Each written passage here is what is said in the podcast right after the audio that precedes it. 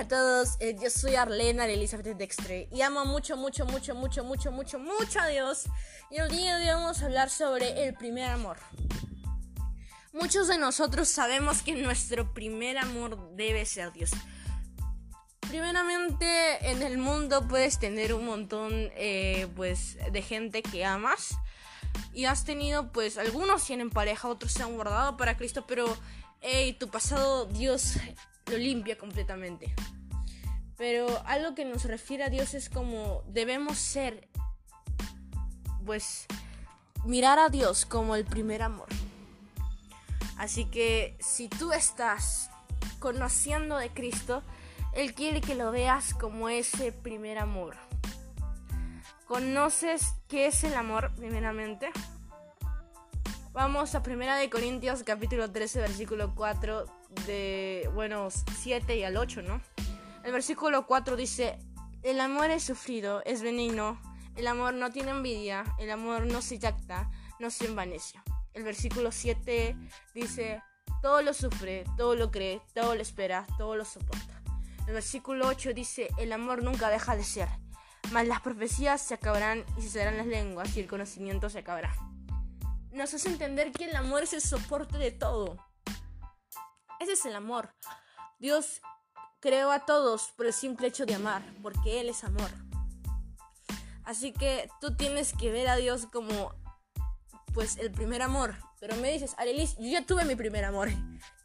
Él, pues, ¿qué va a ser, no? Pero Él nos hace recordar que, ¿cómo ha sido, cómo ha sido todo tu primer amor? De una manera tan cariñosa, de una manera tan alegre, has sido pues feliz cada vez que hablas con esa persona que fue tu primer amor. Y así quiere que Dios quiere que hablemos de esa manera, con esa gratitud, con esa caridad, con esa dulzura que tenemos que representar hacia Él. Obviamente en 1 de Juan capítulo 4 versículo 7 al 8 dice, Amados, Amémonos unos a otros porque el amor es de Dios. Todo aquel que ama ha nacido de Dios y conoce a Dios. El que no ama no conoce a Dios porque Dios es amor. Podemos entender que dice, ¿no?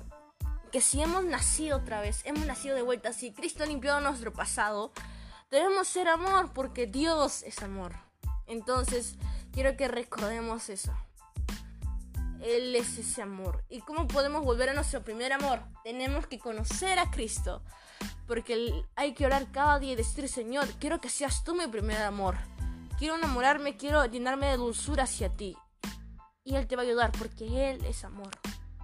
El que no conoce de Dios, al que yo te puedo hacer un montón de cosas, pero si Dios está presente, vas a ver que es el verdadero amor.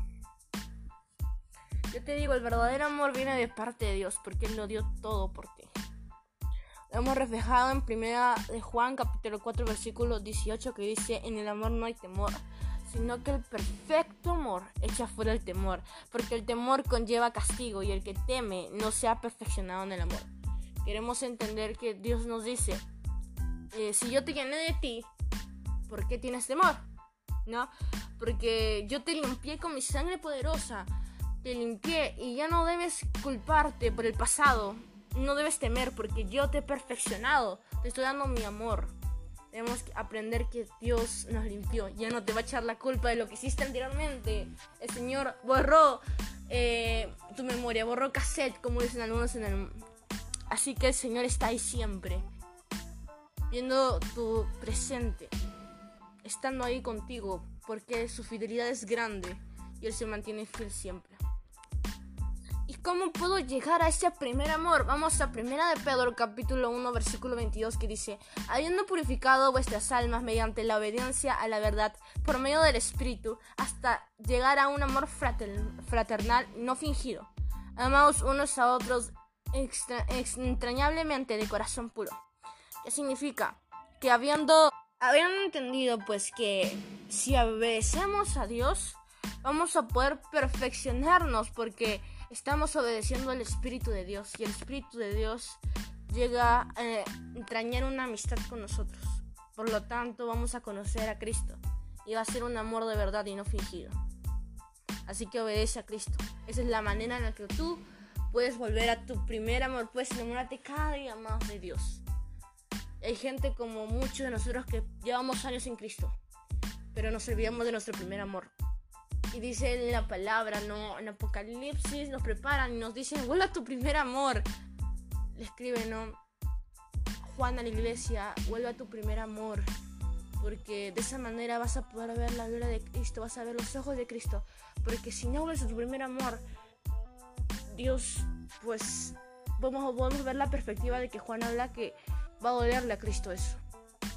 Cuando lleguen los tiempos finales en los que ya estamos, Dios pues va a venir y va a querer que tengamos ese primer amor.